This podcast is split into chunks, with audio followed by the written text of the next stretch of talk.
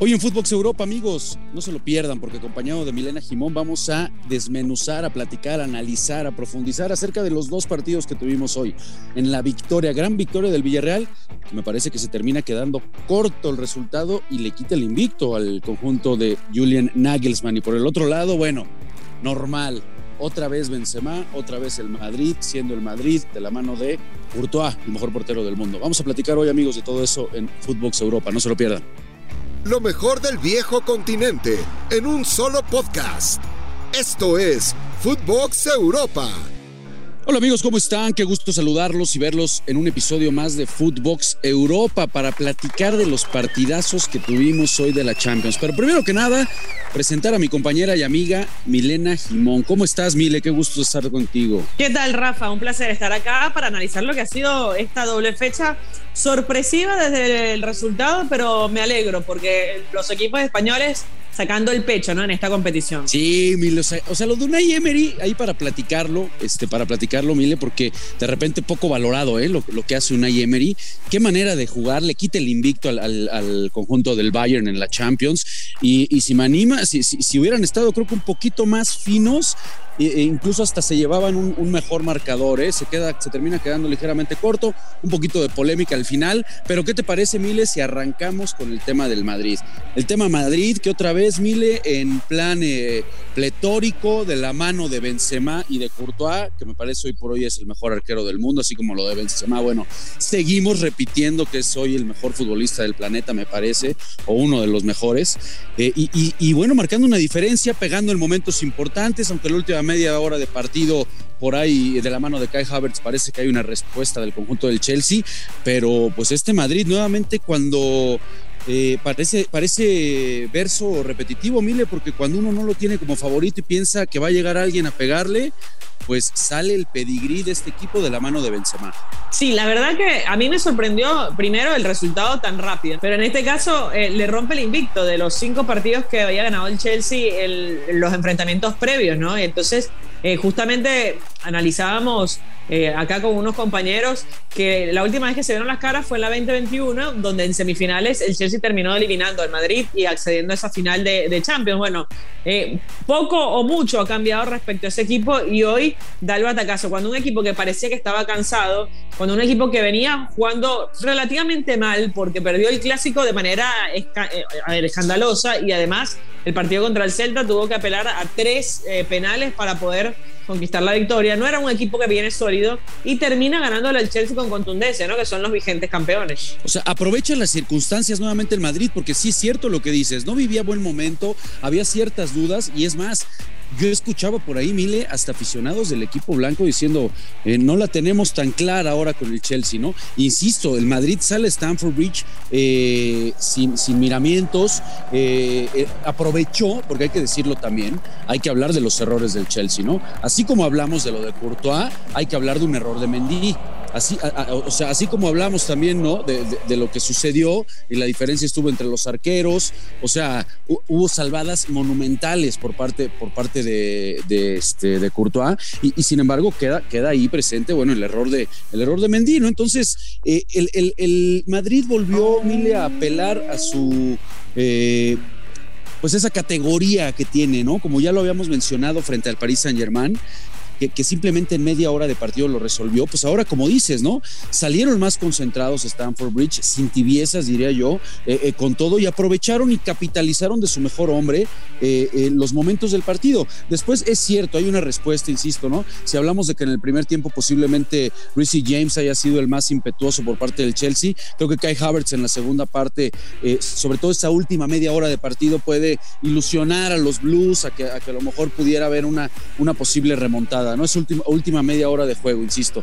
Pero después el Madrid sigue siendo un Madrid que el, que uno habla mucho del City, hablamos mucho del Liverpool por lo que hicieron los dos equipos ayer. Y, el Madrid ahí está, Mile. ¿eh? Cuidado con este Madrid. Sí, y un datito no menor que es la inclusión de Fede Valverde ¿no? en el once titular, cambiando de arranque el esquema, después se adapta un poco a lo que presentaba el Chelsea, pero un 4-4-2 que, que cambia el estilo habitual que tiene el Real Madrid, que sale con un 4-3-3 y le da más músculo y, además más recorrido a la banda, ¿no? De este jugador uruguayo que la verdad es todo corazón y por eso apela Ancelotti a, este jugador, porque se había equivocado y aprende rápido de los errores Ancelotti.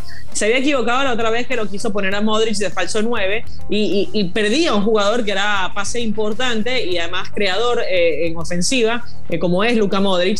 Y en este caso, con la incorporación de Valverde en esa línea de, de mediocampistas, le permite a, a Modric lucirse como, como se luce habitualmente. Pero bueno, eh, es 13 Champions contra 2 es el momento actual extradeportivo que vive también el Chelsea, porque yo creo que eso pesa un poquito sobre la cabeza de los jugadores, ¿no? Eh, no saben si el equipo va a dejar de existir si no consiguen comprador. algunos han hecho cargo de gastos para poder trasladarse a ciertos lugares. Eh, Aspilicueta renovó por un año, pero bueno, no sabemos si va a poder incorporar, porque, insisto, en menos de 60 días, si no hay vendedor, podría desaparecer el club. Entonces, yo creo que eso obviamente también juega en un partido cuando enfrentas además a un equipo tan grande como el Real Madrid. Sí, decíamos, ¿qué tanto, ¿qué tanto va a poder o le va a terminar afectando al vestuario, al vestidor, eh, a la cancha precisamente, todo, todo el entorno que, está, que estamos viviendo, ¿no? Por supuesto, con el dueño, con el equipo, entonces con todo lo que ya, citas. No, no estaba menor, Mile, qué bueno que mencionabas lo de Valverde, ese movimiento fue, este, porque ahí con eso le terminó cerrando también y preocupando a Spilicueta, que sabemos lo que significa para esa llave por izquierda de los Blues. Entonces, sí, la, verdad que también la, la parte estratégica por parte de Carleto ahí está, que sigue siendo un técnico, me parece, pues que, que no le damos tanto de repente el, valor que merece, ¿no? Hablamos más de y reconocemos otros técnicos, así como una Emery, y con esto brinco al otro partido, Mile, porque qué cosa lo del Villarreal, este, qué bien jugó, qué bien jugó, de repente eh, en esta Champions se nos olvida, ¿no? Que estaba invicto el Bayern, que fue eh, eh, un equipo que, que, ha avasallado con todos sus rivales, y lo que llega a ser este equipo primero con Emery, consiguiendo la UEFA Europa League, no se nos puede olvidar, y con unas formas muy agradables de de, jugar al fútbol. Hoy, eh, como decíamos en un arranque, Mile, no sé si compartas, me parece que el 1 por 0 se termina quedando corto. Si hubieran estado un poco más finos de cara al arco, eh, sentencian o inclinan un poco más la balanza a favor del equipo español. Mira, a mí la verdad que me gustó el partido que planteó Emery, considerando que tenía a ese superpoderoso del otro lado, ¿no? Y jugaba en condición de local eh, tenían que salir a buscarlo, porque sabe que en el Allianz Arena va a ser otra cosa y, el Bayern no sé si tropieza con la misma piedra dos veces, pero acá hay que darle todo el mérito al entrenador. Es un técnico, quizás no, a ver, no, no lo han puesto en un pedestal donde debería estar, porque la verdad que equipos que dirige, equipos que potencia, y el Villarreal también ha sido muy competitivo esta temporada. Últimamente, en los últimos, me parece que se ha pinchado un poco. Eh, de hecho, venía de perder dos partidos en liga. Pero este compromiso demuestra lo estudiado que tenía su rival. Lo baja los Chelsea. ¿Te acuerdas que venía jugando arriba junto con Danjuma? Eh, lo baja un poco porque de esa manera le permite recuperar un poco más de pelota y, como tiene buen pie y buena salida, le, le da más espacios a, Gerard Moreno, que es un crack arriba, eh, se mueve fantásticamente, no así, obviamente que Luis Enrique lo llama siempre para la selección. Así que bueno, fue un lindo partido, eh, sólido en el fondo, con las dos centrales, Pau Torres y, y Albiol, que están jugando muy bien. Y cuidado con este Villarreal, que, que a mí me sorprendió, pero bueno, eh, es un equipo sólido y que tiene a uno de los mejores jugadores de la Champions de esta temporada, que es Dani Parejo, que es eh, el, a ver, el, el, que maneja los tiempos de este. Pero totalmente. hoy, por supuesto, destacadísimo lo de Lo comparto, creo que es el, mejor futbolista del partido por lo, que, por lo que termina resolviendo, pero al final del día la cabeza, el cerebro, el motor, como bien dices, el, tipo que maneja los hilos es el salido de las filas del Madrid, ¿no? El, futbolista Dani Parejo, qué inteligente es. Eh, bueno, él, en sus inicios, Mil arranca como un 10, ¿no? Él jugaba mucho más adelantado, casi como, como nada más debajo prácticamente del centro delantero.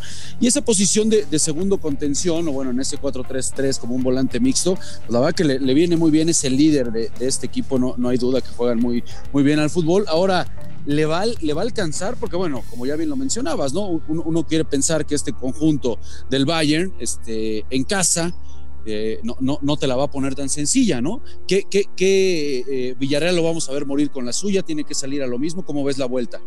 Eh, yo veo un partido más cerrado atrás y me parece que este Villarreal tiene que salir a, jugar más o menos lo mismo, a buscar eh, resultados positivos, más allá que el gol eh, de, visitante no le, no le ayuda como en la temporada pasada, pero sí buscar que el Bayern no se te encime porque cuando el Bayern pasa la mitad de la cancha se apropia del espacio. Entonces tiene que salir a jugar más o menos lo mismo. Yo creo que haciendo un partido similar podría soñar con la clasificación. Bueno, pues ahí está lo sucedido. Yo creo que, yo creo que las series, eh, pues podemos hablar de que están, están eh, abiertas, ¿no? Eh, más inclinada la del Madrid, se ve difícil lo, lo, del Chelsea, no sé si compartas. Esta, por supuesto, el Villarreal está más que abierta. las dos de ayer, bueno, pese a que, pese a que no, no gusta, no gusta, no, a nadie le gusta lo del Cholo Simeone, no, no creo que a ti te guste, mi querida, mi querida Vile. Este, Cero disparos en estas instancias de, de, una, de una competencia como es la Champions, ah, con un poquito más, ¿no? Habría que, habría que, estaba, estaba leyendo, bueno, ya ahora, ya ahora que salió a colación el tema del Cholo y con esto te la tiro de rebote y a ver qué me, qué me, qué me dices, que el, que el Atlético de Madrid está dentro de las 10 nóminas más caras del mundo. Sí. Y, es uno de los entrenadores más caros del mundo. El Cholo Simeone sí. Y él es el mejor sí, pagado. Sí, sí, a ver, eh, no se le puede criticar a un equipo que se sabe inferior al otro jugar eh, en defensiva, ¿no? Pero bueno, es verdad que tiene una nómina, sobre todo en, los atacantes, muy alta como para poner un 1-5-5 más o menos fue el planteo del Cholo Simeone. Pero bueno, a la vuelta va a tener que ir a buscarlo porque ya tiene un gol de diferencia en contra. ¿Qué podemos decir? Que la única que ya está resuelta eh, o, más inclinada es la, es la del Liverpool-Benfica, ¿no? Que fue un partidazo, pero se ve, se ve complicado, me parece, ¿no? Mile, creo que de las, de las series que tenemos esa es la que está abierta, ¿no? Sí, porque yo no le doy por muerto al Chelsea. ¿eh? Yo creo que el Chelsea haciendo unos ajustes, acuérdate que los goles también llegaron por errores de tanto el arquero como la, la defensa. Entonces, y al final tuvieron para hacer eh, al menos un gol más, sobre todo por las buenas intervenciones de Courtois. Eh, yo no los daría por muerto al Chelsea, no creo que esté a nivel de, de ganarle con esa contundencia al Real Madrid, pero podría ser un partido más ajustado a la vuelta. Así que bueno, yo, yo coincido contigo. Para mí la serie más definida es la del Liverpool. Y, en cuanto a las otras, el City va a poder terminarlo de, capitalizar sin problemas o, vamos a ver ahora un 6-4 por parte del Cholo. Ahora va a tener más espacios el City, entonces por ahí lo termina goleando en el Wanda Metropolitano, porque Atlético tenía que ir a buscarlo. El uno, el, o sea, el, resultado de arranque no le sirve, tiene que salir a buscar un gol. Y en el momento en que salga a buscar un gol, va a dejar espacios que el City lo va a saber aprovechar seguro. Entonces va a ser un partido más abierto. Bueno, amigos, pues ahí está el análisis, por supuesto, dos partidos tan interesantes. Vaya, vaya jornada que vivimos ayer y hoy de la Champions el mejor, sin mejor, sin mejor, sin lugar a dudas, el mejor torneo de, del mundo en cuanto a fútbol. Mi querida Mile, pues muchísimas gracias, amiga, por acompañarnos aquí en Footbox Europa. Gracias a ti, Rafa. Un placer y bueno, atentos porque seguimos aquí con todo lo que sucede en el fútbol europeo. Abrazo, banda querida. Gracias por escucharnos, Milena Jimón, Rafa Márquez Lugo. Esto fue Footbox Europa, exclusivo de Footbox.